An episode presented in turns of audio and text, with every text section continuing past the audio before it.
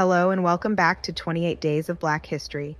Today's featured performer rallied for LGBTQ plus rights and dignity that are still being challenged in today's time, over 50 years later. Pop quiz. Which other performer have we highlighted in this newsletter this year has a similar story to DeLarverie? Stormé DeLarverie is an activist, community leader, and influential figure, remembered for her role in sparking the Stonewall Uprising. Born in New Orleans on December 24, 1920, to a black mother and a white father, DeLarverie faced racial and sexual discrimination from a young age.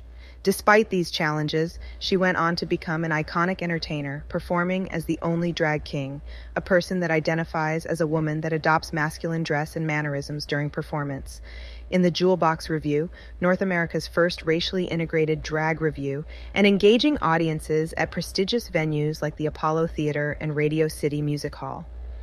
What DeLarverie is most remembered for, though, is her involvement in the Stonewall Uprising. On this monumental day in history, police raided the Stonewall Inn, a popular gay bar in the East Village of New York City. The space was designed as a refuge for LGBTQ plus people constantly discriminated against and criminalized by society, and patrons knew they could drink and dance safely there.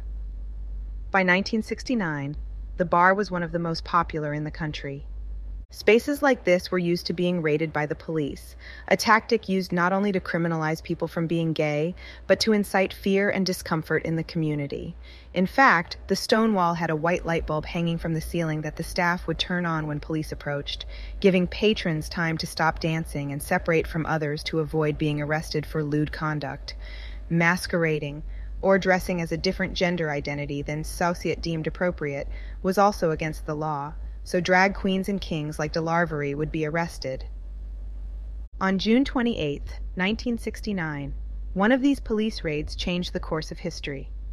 When the police tried to force the patrons to leave the bar, they refused.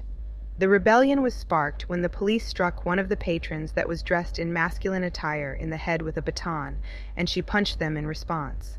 Many people believe this was Stormé DeLarverie, a story confirmed by Lisa Cannistraci, and owner of the village lesbian bar Henrietta Hudson, and DeLarverie's legal guardian.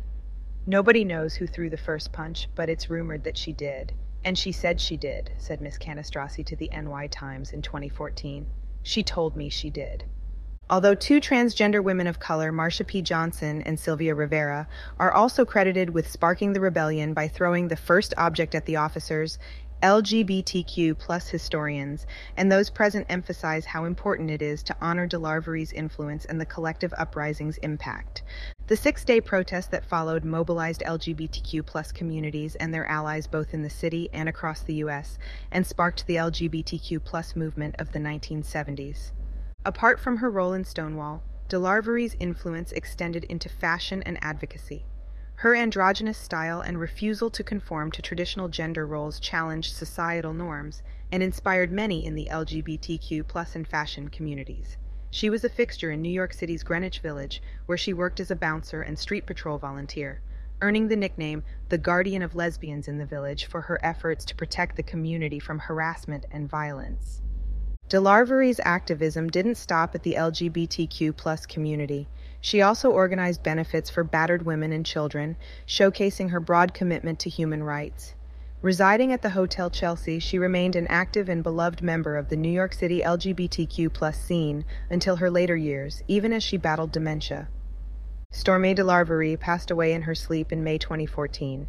She had no immediate family, but a large community born from her legacy that significantly shaped LGBTQ plus history and rights. She was posthumously honored among the inaugural 50 American pioneers, trailblazers, and heroes inducted on the National LGBTQ Wall of Honor within the Stonewall National Monument. DeLarverie's life story is a testament to the power of resilience, courage, and the enduring fight for equality.